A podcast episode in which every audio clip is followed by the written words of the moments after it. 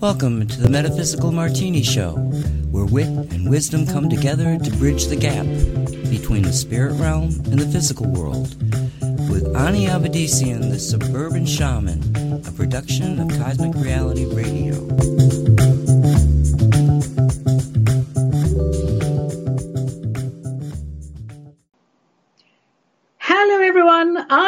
I'm Welcome to Metaphysical Martini.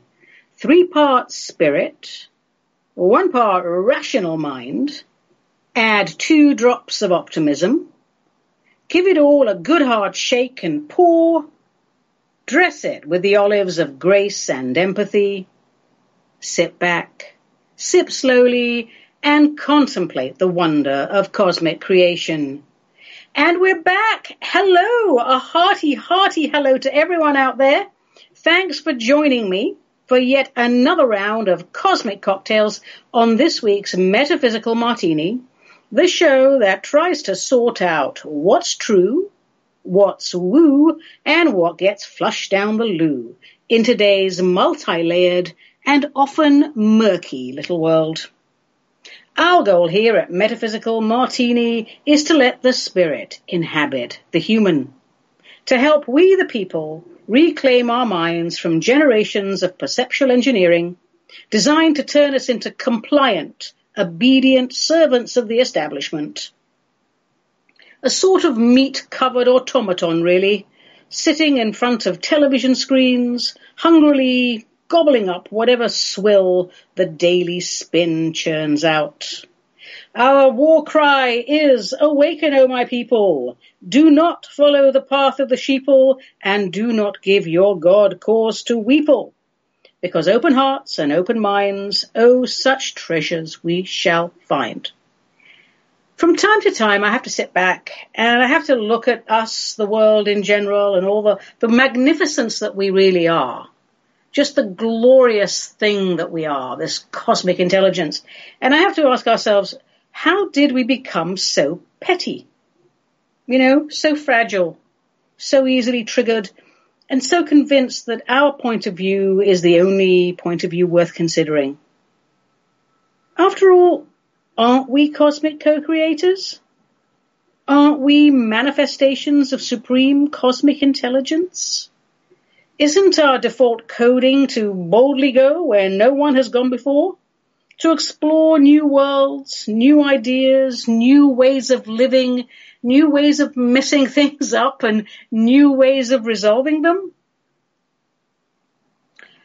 I say people, be a little wary of anyone seeking to limit your thought process, because this is a major problem in today's world. Be wary, be wary. Don't be weary. We're all weary. Be wary of anyone seeking to regulate your personal preferences and habits. And be wary of those who seek to control you by what I call homogenizing, sanitizing, and ultimately dehumanizing you. Be very wary of those who would have you replace your soul connection with a consumerist mentality. Now, this is a physical realm and there are many material pleasures to be enjoyed, and that's all well and good. But, and it's a big but, the physical realm is temporal. We should enjoy all that it has to offer. Of course, that's why we create them. But we should enjoy it all while striving to enhance the experience for ourselves and for others. You know, we created these realms as playgrounds. I believe we did. Playgrounds, adventure parks. So let's have a blast down here. But let's also remember that the only thing we take with us after physical death is a record of the experience.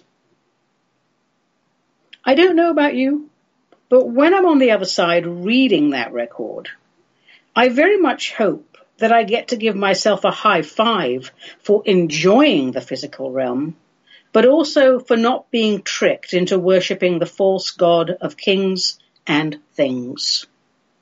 I think we need to be reminded of this daily, that we're greater than just our personalities and greater than just our physical selves.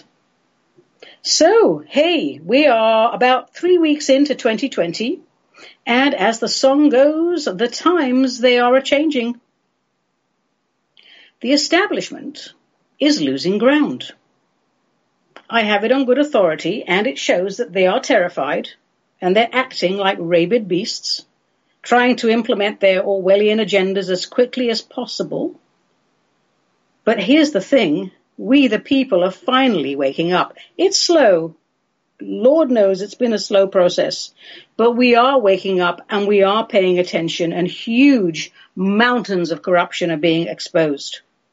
And we've woken up to realize that we don't want our children ooh, taken away from us under protective custody and injected with God knows what. And we don't want our beautiful older neighborhoods torn down to make way for densely populated dystopian dwelling blocks. You know, some of us may have figured out even that, uh, well, perpetual warfare serves only one purpose. To keep the wheels of industry turning, to generate product and to show profit, but without any actual benefit to the people. Quite the opposite, in fact. And that's just the beginning, isn't it? We're at a time of great illumination, a time of great awakening. Half the people are going, yippee, hurrah! The other half have their heads uh, in the sand and don't want to engage. So, you know what we need to do, people? Let's talk. Let's discuss. Let's debate. Let's exchange ideas because a soul-centered exchange of ideas expands cosmic consciousness and makes our world a better place. And who wouldn't want that? Apparently a few don't, but I do. I'm sure you do. And with that said, let's get to Q&A, questions and answers, because that's the main portion of this show. And if we don't have answers, we'll discuss ideas. You can email your questions to me, Ani at aniavedissian.com, or you can send a postcard, and many of you do, and I like that. Send that to Cosmic Ani, P.O. Box 714, Wilsonville, Oregon 97070, United States of America. All right, let's pick something out of our sorting hat. And our first question today comes from Jody. Jody is in Yakima, Washington. She says, Dear Ani, clarification please.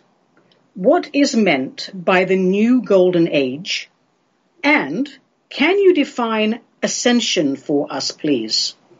My book club almost came to blows over these questions. I might be in the wrong club. Well, Jody, darling, perhaps you are in the wrong club debate is not supposed to end in violence. Um, I should come and sit in on that book club. It sounds like a good time. So let's answer your questions or let's make an effort. What is the new golden age? Hmm. Well, all things divine, or if you prefer the term relating to supreme cosmic intelligence, are referred to as golden.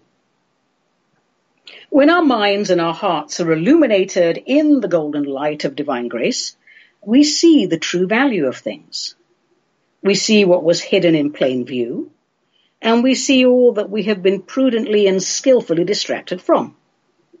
And from this great illumination comes a great awakening, and as a result of this awakening, society is rebuilt on fair, equitable, and harmonious principles corruption is exposed. Organizations, religious, corporate, military, government, blah, blah, blah, all those that do not serve the greater good, they will be dismantled and replaced with bodies committed to working for the betterment of mankind.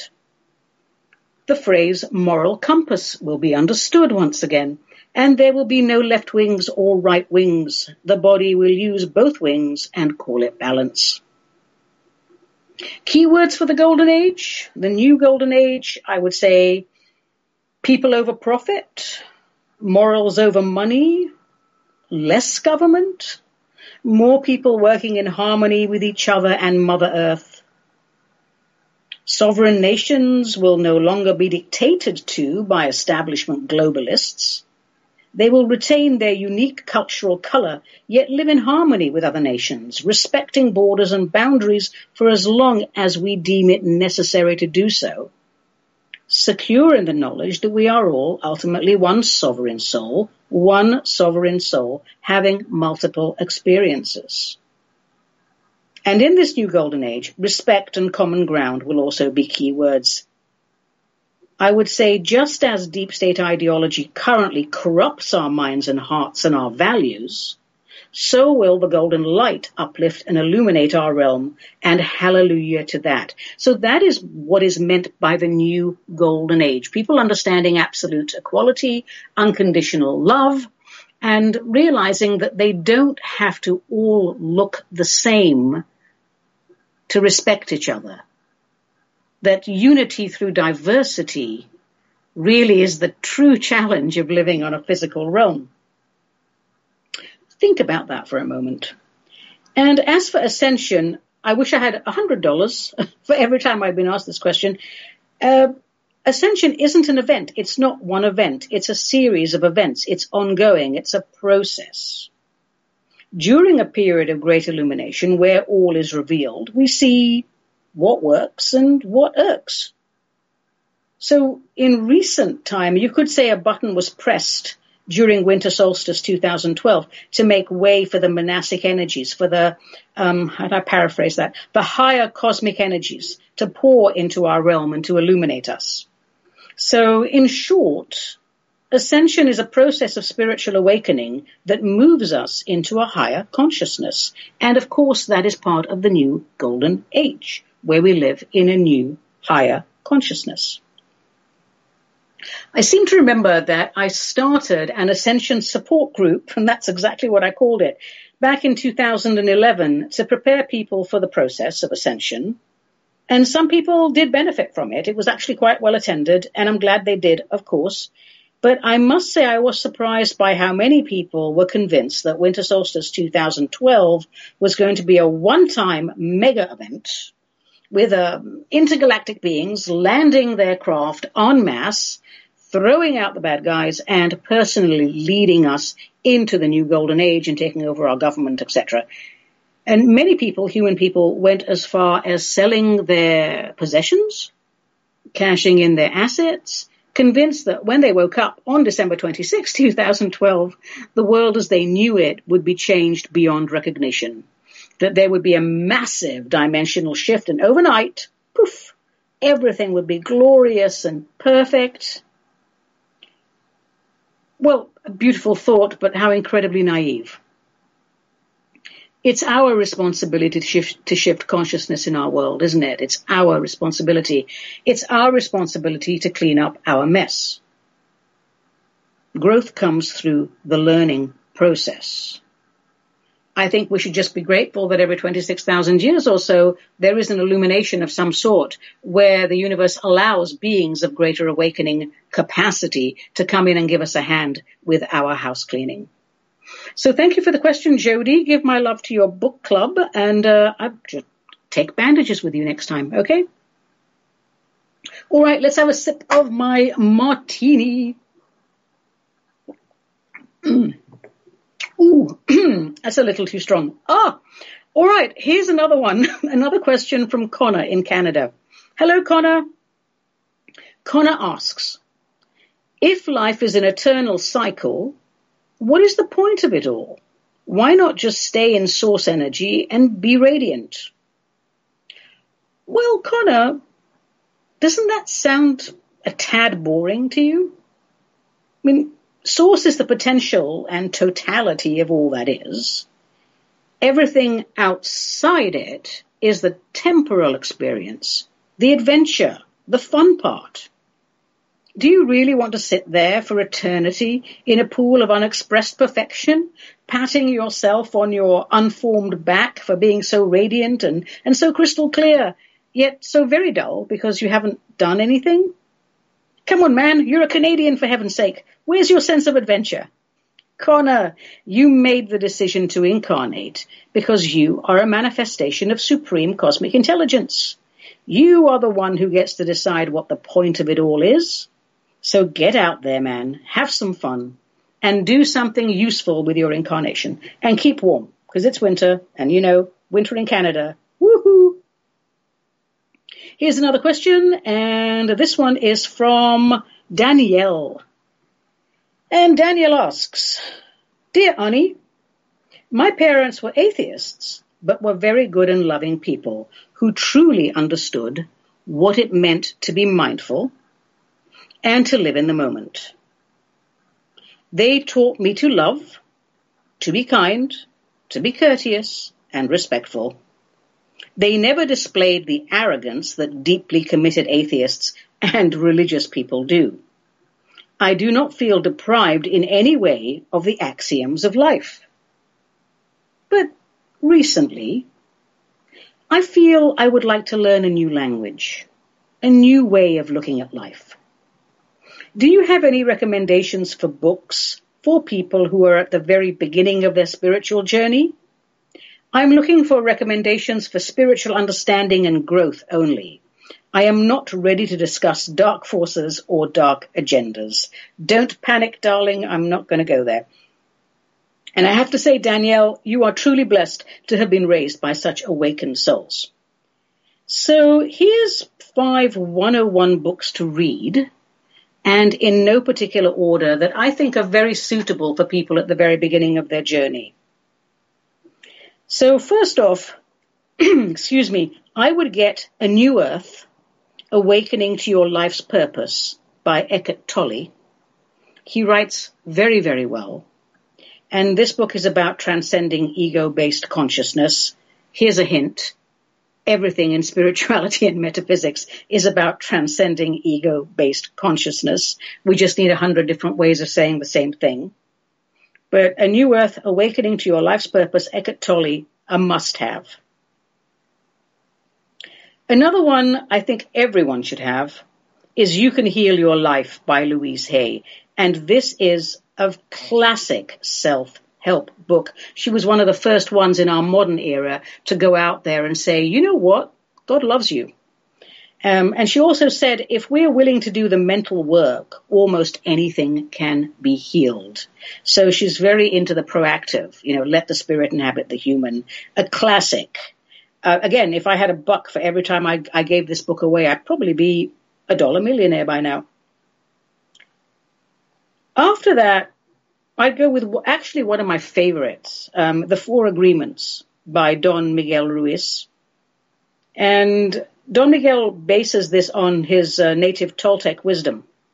And, you know, he's explaining how to overcome self-limiting beliefs, uh, which is exactly the same as ego-based consciousness. But it's a wonderful book, and he's written other books, and you can get them all. But The Four Agreements, I love basics and he really explains the basics well on that one. And what else shall I go for? I would say The Untethered Soul, The Journey Beyond Yourself by Michael A. Singer. Very well written, a very blissful book. I, I enjoy the vibration of it and um, how it was written. And uh, what is it about? Well, darling, you guessed it. It's about soaring beyond your self-imposed boundaries, because that's what everything is about. That's where it starts. And then I think for my fifth pick, I'm going to go with Deepak Chopra. And I'm going to go with his shorter book, The Seven Spiritual Laws of Success. Now, this book talks about aligning with prosperity, as in money prosperity. Uh, and let's be honest, money is something we humans have issues with. And we shouldn't, because it's a major part of the world we co-created. It's how we've set things up. And our relationship with currency um, and with everything else on our realm should be a functional one. And this little book explains it very, very well. I think I remember Louise Hay saying once that because uh, you know she gave a lot of workshops, did a lot of workshops, um, spread a lot of information, saved a lot of lives, I think. And she said that it was easier to talk about dysfunctional sex than it was to talk about money. So this little book, The Seven Spiritual Laws of Success by Deepak Chopra, it really, it's not just about bringing money in, it's about the consciousness that brings money in and it weaves it all together very well. So Daniel, I, I, want to particularly thank you for this email because uh, there's a lot of people out there who perhaps there's millions of self-help books, thousands of uh, spiritual books, don't know where to start.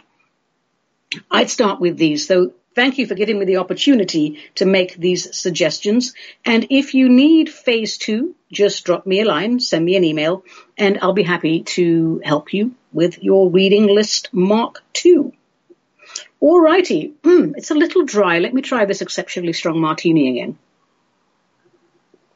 Mm. Note to self, do not load it up so much next time. Another question, let's see. Um, oh, this is a blank postcard with no name, but it's, oh, it's postmarked locally right here in Wilsonville, Oregon. How interesting. I hope this is not a prank from one of my friends. Hello, Ani. How do you ground yourself when you are anxious? Hmm. Well, I meditate regularly, so anxiety isn't much of an issue for me. I have a body, um, quite a large body perhaps, um, and I also benefit from gravitational pull, and most of the time I'm going to have to say that's enough. And I think perhaps grounding isn't fully understood. Most people think it means taking refuge in the physical. But grounding is about allowing the glory of cosmic intelligence to flow through you, but in a way that doesn't short circuit your human. So when we plug an appliance into a wall socket, it feeds from the greater electrical grid, which is massive and very powerful. But the plug is grounded. So instead of an explosion, we get toast or tea or whatever the purpose of the appliance is.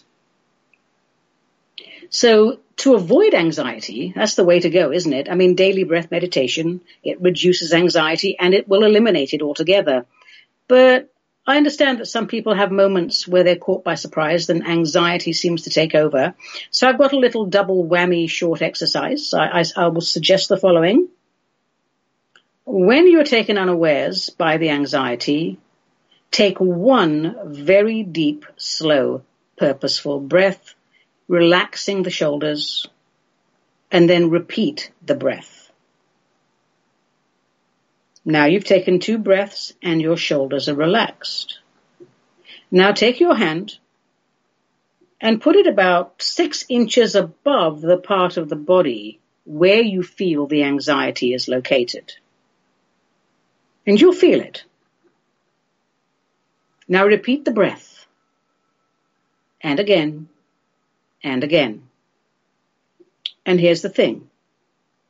As you breathe, and if you're breathing properly, using your diaphragm, you will feel your hand moving outward away from the body. And this is the electrical disruption caused by the anxiety moving out of your light body and the light body repairing itself.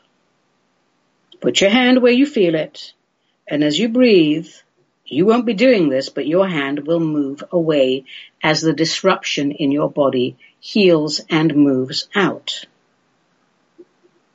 And you can repeat this process from step one until the feeling has passed and your hand no longer moves away from the body, indicating that your electrical light body is stable enough.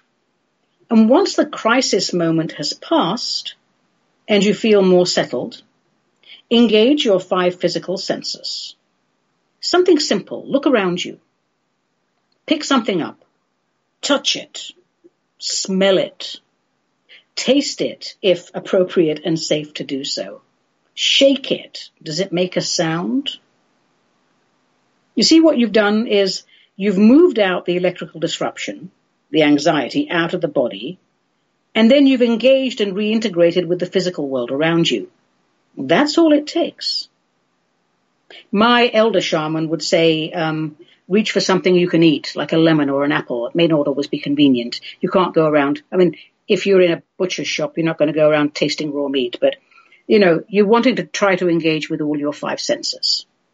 Move the disruption out, do the five physical senses, and you know what? It's done. That's all it takes.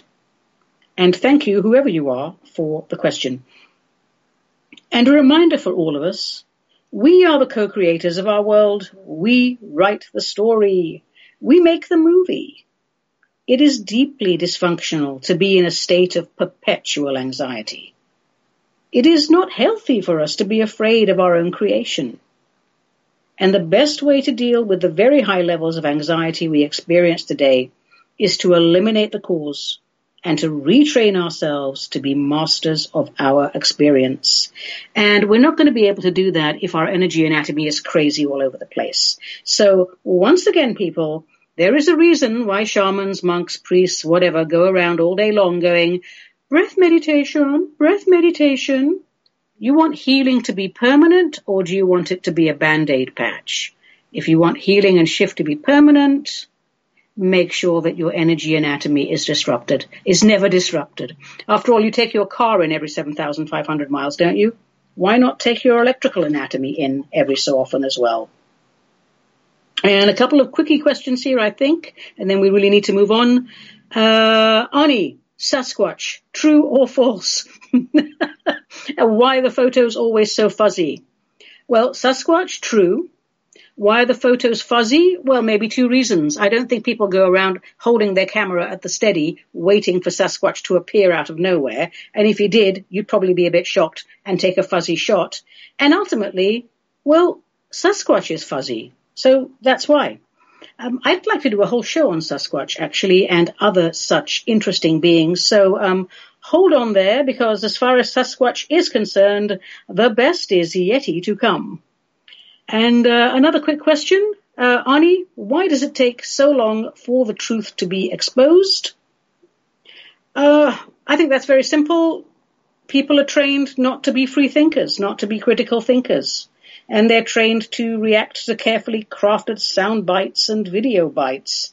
And nobody likes to be proved wrong, and people get their news from social media or mainstream media, and they're distracted from the main event time and time and time again. So, again, critical thinking skills, people, just goes hand in hand with the breathing. Three part spirit, one part rational mind. Very important that those things go together. So I thank you all for those questions. And if we have time at the end of the show, we can take some more. But now I think we should do a gong. And I should take a sip of my martini. Mm. And now it's time for a segment that I like to call Plato Chips. Yes, folks, it's where we chat about and quote a philosopher of note. Now, on our last show, we discussed the Stoic Epictetus, or as we called him in school, Epictits, and I want to let you know that never gets old. So this week, and by special request from a group of young theorists who get together regularly to listen to the show on YouTube, thank you, thank you, we are going to feature Kung Fu Tzu, or as we know him in the West, Confucius. Now, many are surprised to realize that he was a real person. Because most peeps in the West, at least, think he's a fictional character because of all those funny Confucius say jokes. Well, surprise, surprise, he was a real person, and as far as we know, well, he wasn't a comedian. And he lived a very long time ago. So, what was it, 551 to 749? Before Common Era, something along those lines. Um, so we don't know much about him for certain, but we do know he lived in the Principality of Lu, which I believe is located near modern day Shandong province in China. He was Chinese. Uh, I think he was born into a noble family, but one that had fallen on hard times. And that would make sense because when you read his work and when you consider his teaching, a great deal of it spoke to personal integrity, looking within. He didn't sound like someone born into great wealth or power. He was a committed public servant, and not just a, a civil servant type pushing paper around, waiting for a pension. No, he was someone he was someone who could influence the collective for the benefit of the nation. He set great store by public service. And many people actually criticized him for some of his teachings with relation to public service because they said, well, you know, Confucius, Confucius you're conformist. You're encouraging obedience and loyalty to the state.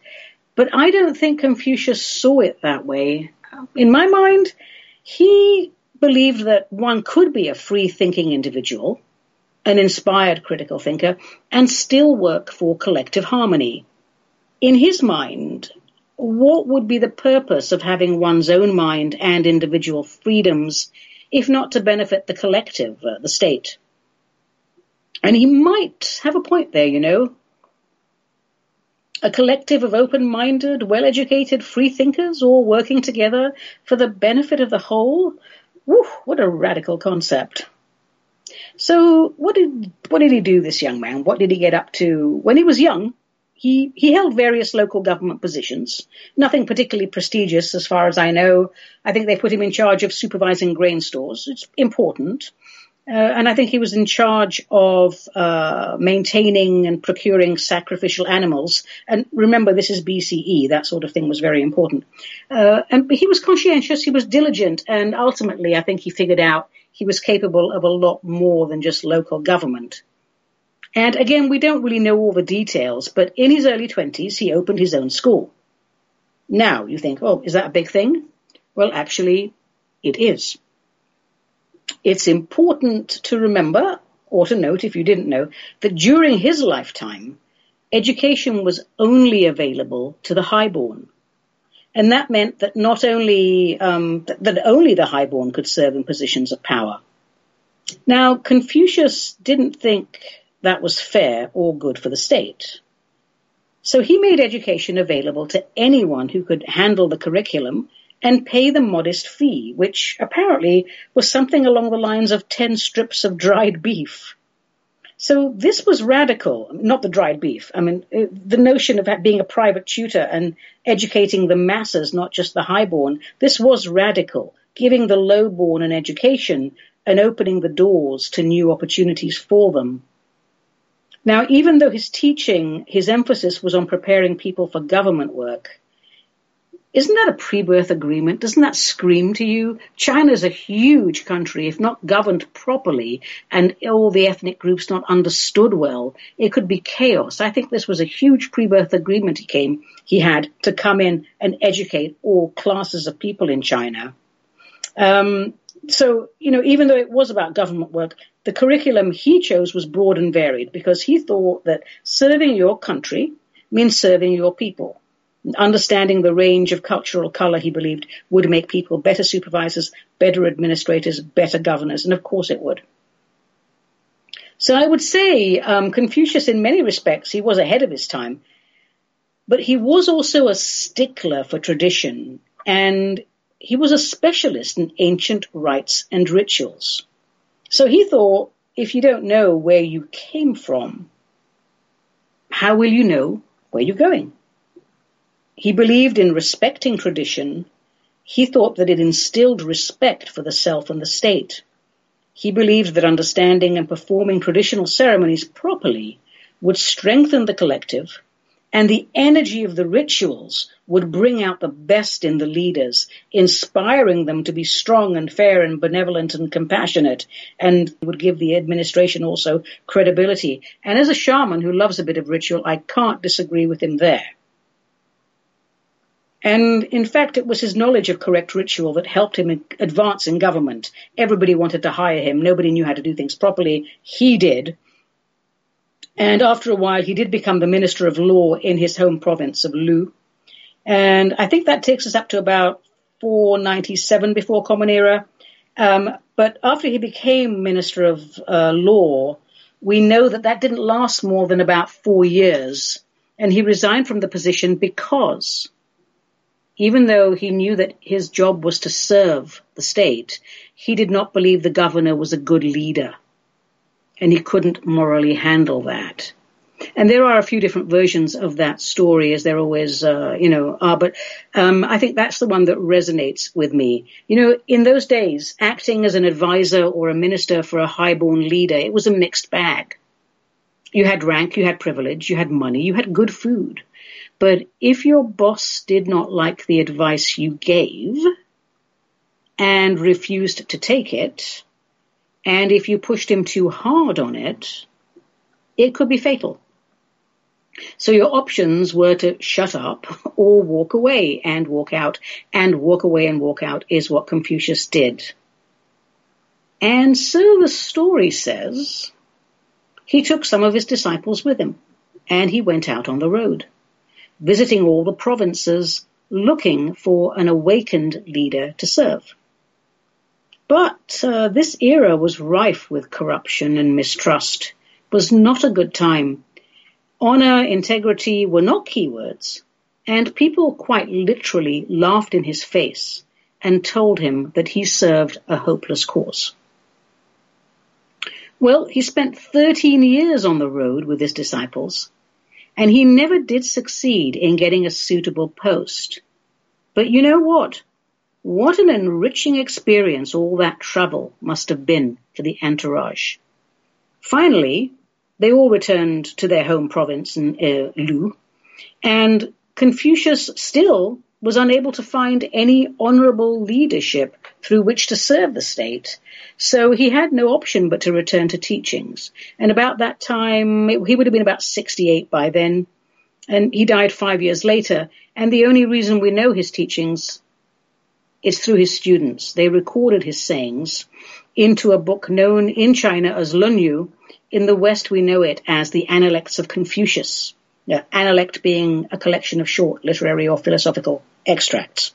And by the way, I think you can buy this for as little as three ninety nine on thrift books. Um, I highly recommend it.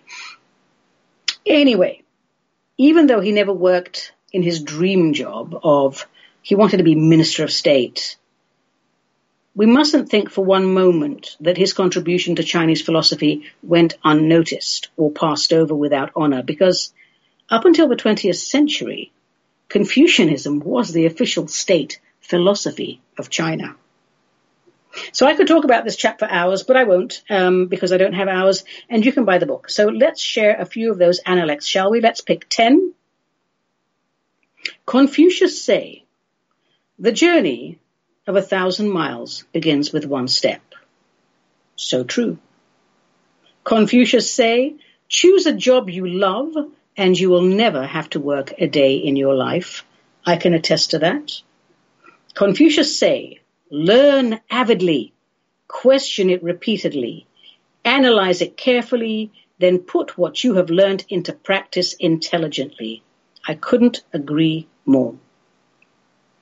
Confucius say, if you are the smartest person in the room, walk out, for you are in the wrong room. Confucius say, worry not that no one knows you. Seek to be worth knowing. And here's one of my favorites. Never give a sword to a man who can't dance. I thoroughly agree. You should never ever give a weapon to someone who doesn't have a sense of humor. And that, my darlings, deserves another gong because that's Plato Chips for this week. And every time I gong, I have a sip of martini because someone has to, and I'm the only person in the room. All right, what's next? Ah, yes, I think it's time for a little pat of poetry. Yes, folks, after a hard day's shamaning, I like nothing better than coming home to a nice cup of tea or a small drinky poo, putting my feet up and writing really bad, non-peer reviewed poetry. After all, why have um, Ezra Pound and literary prowess when you can have me, Cosmic Ani, and a whole lot less? Today's poem is yet another offering in my never-ending anthology of alien poetry, Aliens in Human Situations. And this one is called Aliens Like to Visit My Local Pub. Thank you very much. Aliens like to visit my local pub. They like the feel of a cozy hub. They don't drink much, and they almost never order the grub. But there's one Starship Trooper who is not a party pooper. He enjoys the local colour and consumes salt and vinegar crisps like no other. He says the taste makes his senses tingle. And he prefers Smith's crisps to anything made by Pringles. And he'll have a pint or two of the lager, but avoids the nasty IPA because it gives him shingles. First contact should be social, I think. A slice of pizza, a smile, and a drink. ETs are portrayed as evil and bloody, but my alien friends are warm and quite cuddly. Thank you, people. That was Aliens Like to Visit My Local Pub, and indeed they do. All right. Now it's time for a segment I like to call Tarot a Go-Go. I was going to leave this segment out, but apparently many of you enjoy it, so it's back in. And what is Tarot a Go-Go? It is a little shenanigana with the major arcana. Using the Rider-Waite cards because it's still the best known and most commonly used deck of cards for tarot. I personally favor the Robin Wood deck, but we started with Rider-Waite, so we shall persevere. The featured card on our last show was number 10, the Wheel of Fortune. So today's focus is number 11, Justice. So, let's rearrange my chair and let's look at this card and see what comes up. Justice number 11.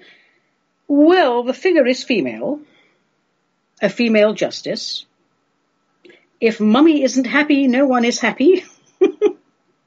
she doesn't have a blindfold over her eyes, the usual symbol for equality under the law, but she does convey, I think, an impartial yet authoritative demeanor. That blindfold thing, anyway, I think that's a little bit kinky anyway. I'm glad they didn't do that.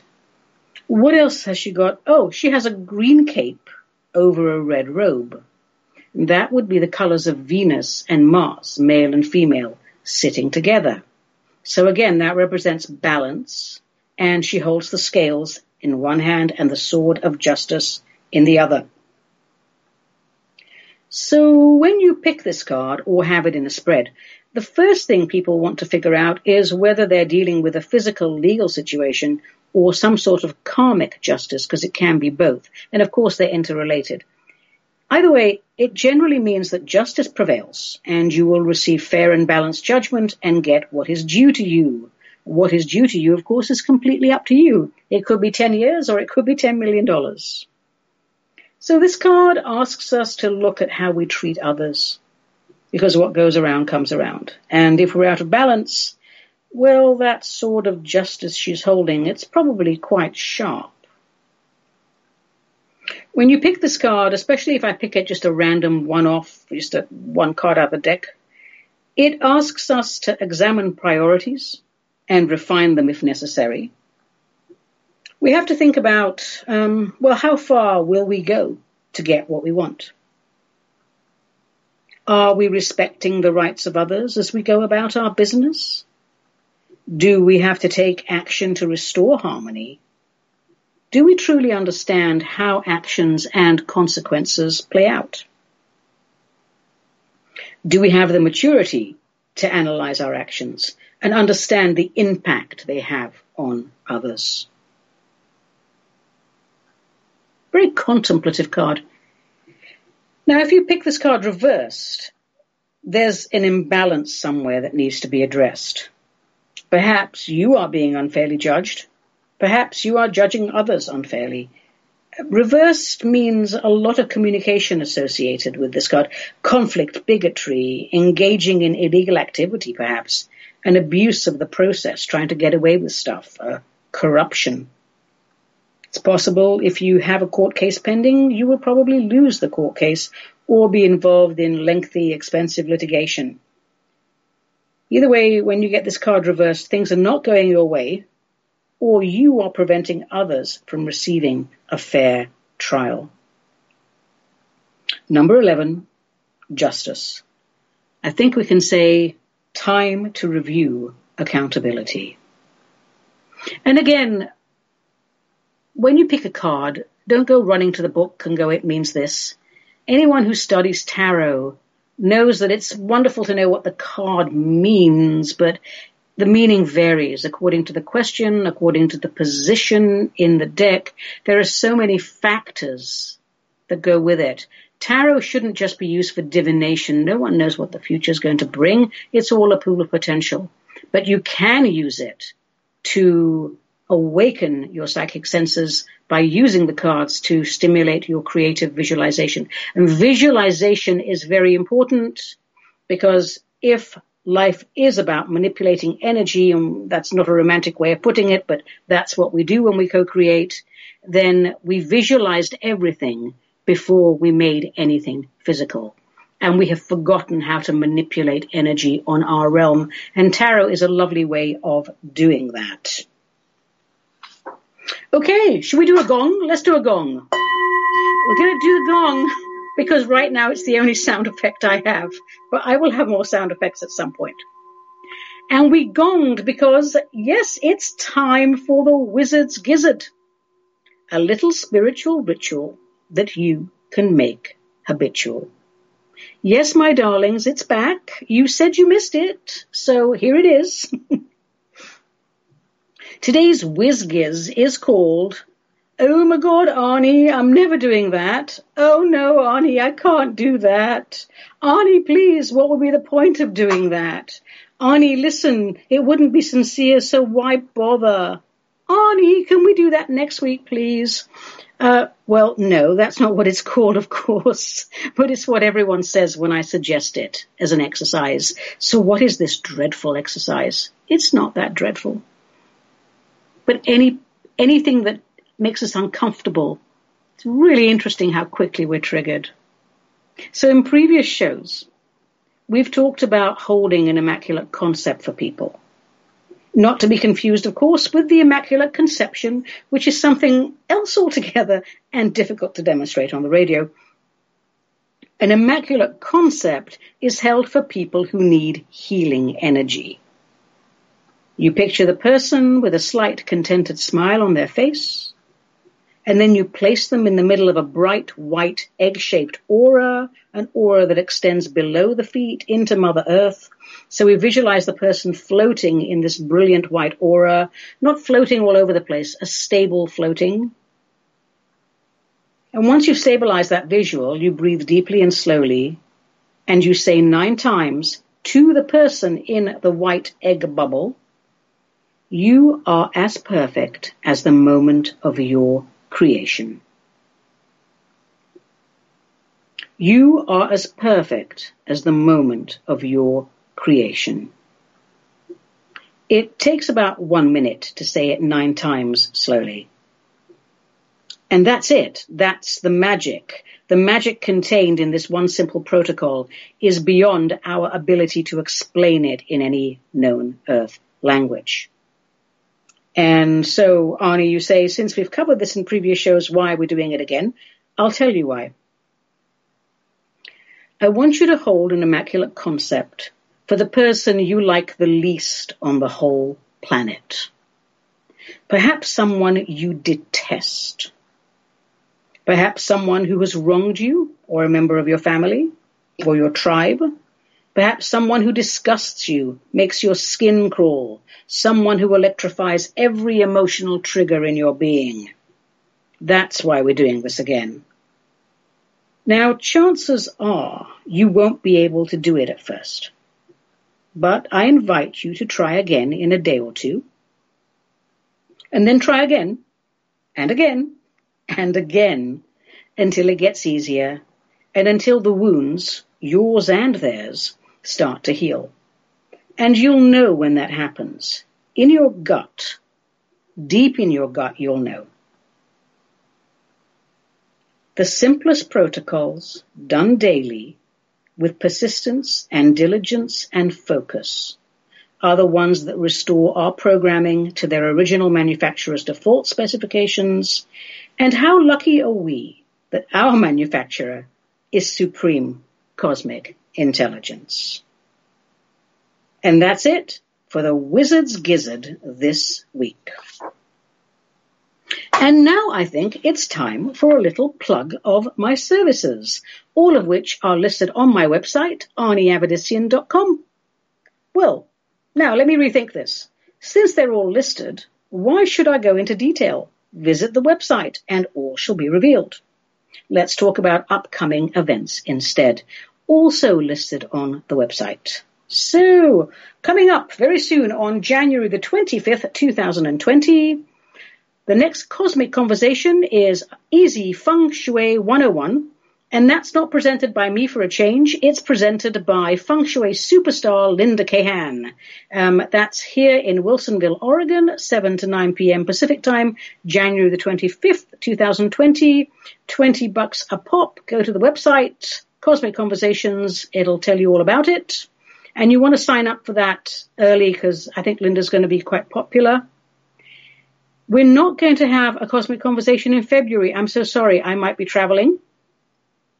But on March 28th, I have uh, been asked to repeat Deep State Defined.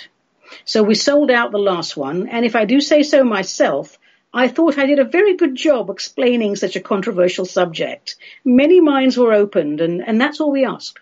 I never ask you to think the way I do. I just ask you to think. Okay. And in April, we will be doing a conversation uh, about critical thinking skills. Okay.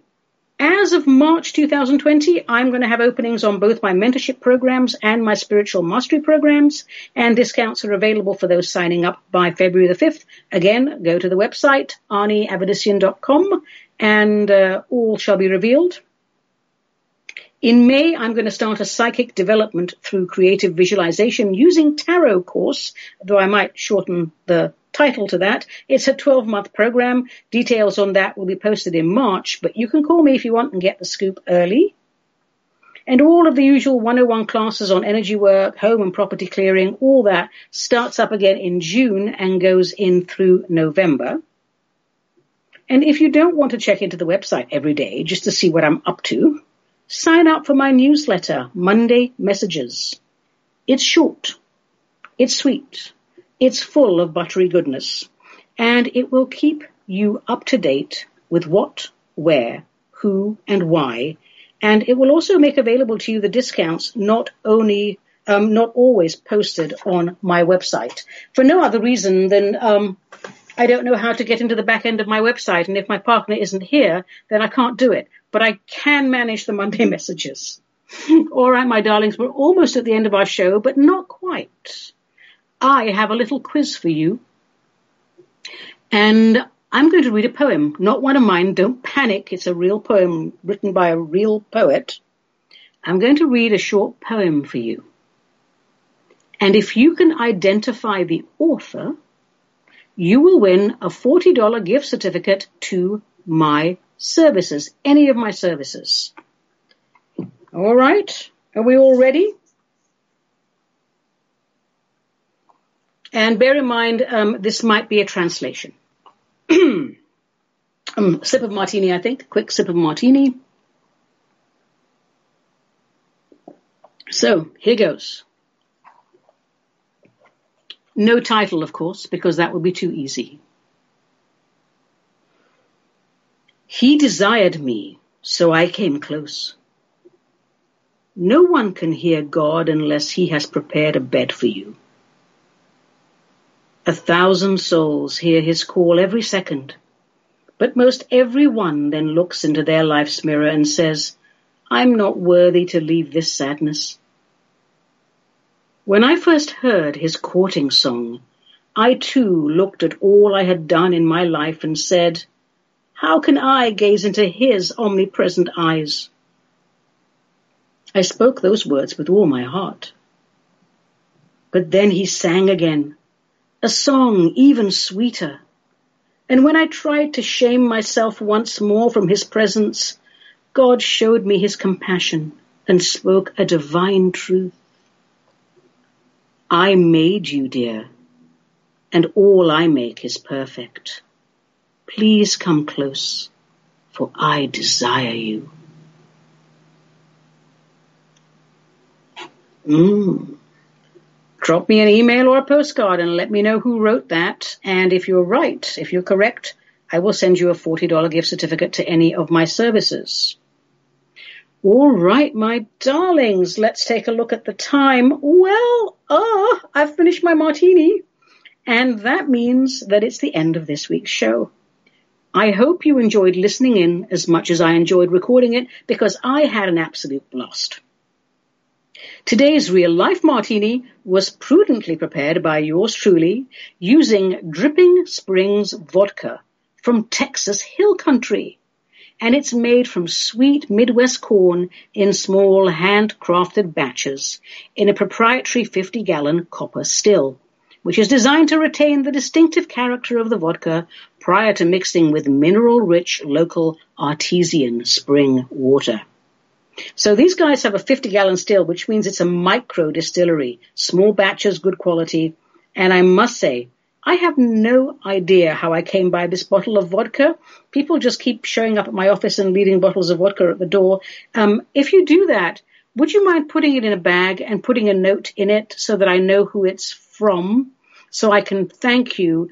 And also just to mention that in my building around the corner, um, there is one of these DUI places where people who have lost their license go for coaching. So please don't be leaving bottles of vodka uncovered outside my door. It just, it doesn't set up a good vibration. Um, and I'm very grateful. Don't stop bringing me vodka. I love vodka. I love gin, but just let's be a little bit more gentle and let me know who you are so I can thank you I don't know who gave me this one, but I'd like to get more. so good job to my Texan Hill country friends with whom I have absolutely no affiliation, just a great affection for their products, and may all our springs drip such good vodka. Now friends, remember, cocktails are awesome if they are an occasional treat. If you use high quality ingredients and take the art of mixology seriously, one drink is all you need. I'm Ani Avedissian. This was Metaphysical Martini, a production of Cosmic Reality Radio, to whom we are most grateful. Until we meet again, let the spirit inhabit the human.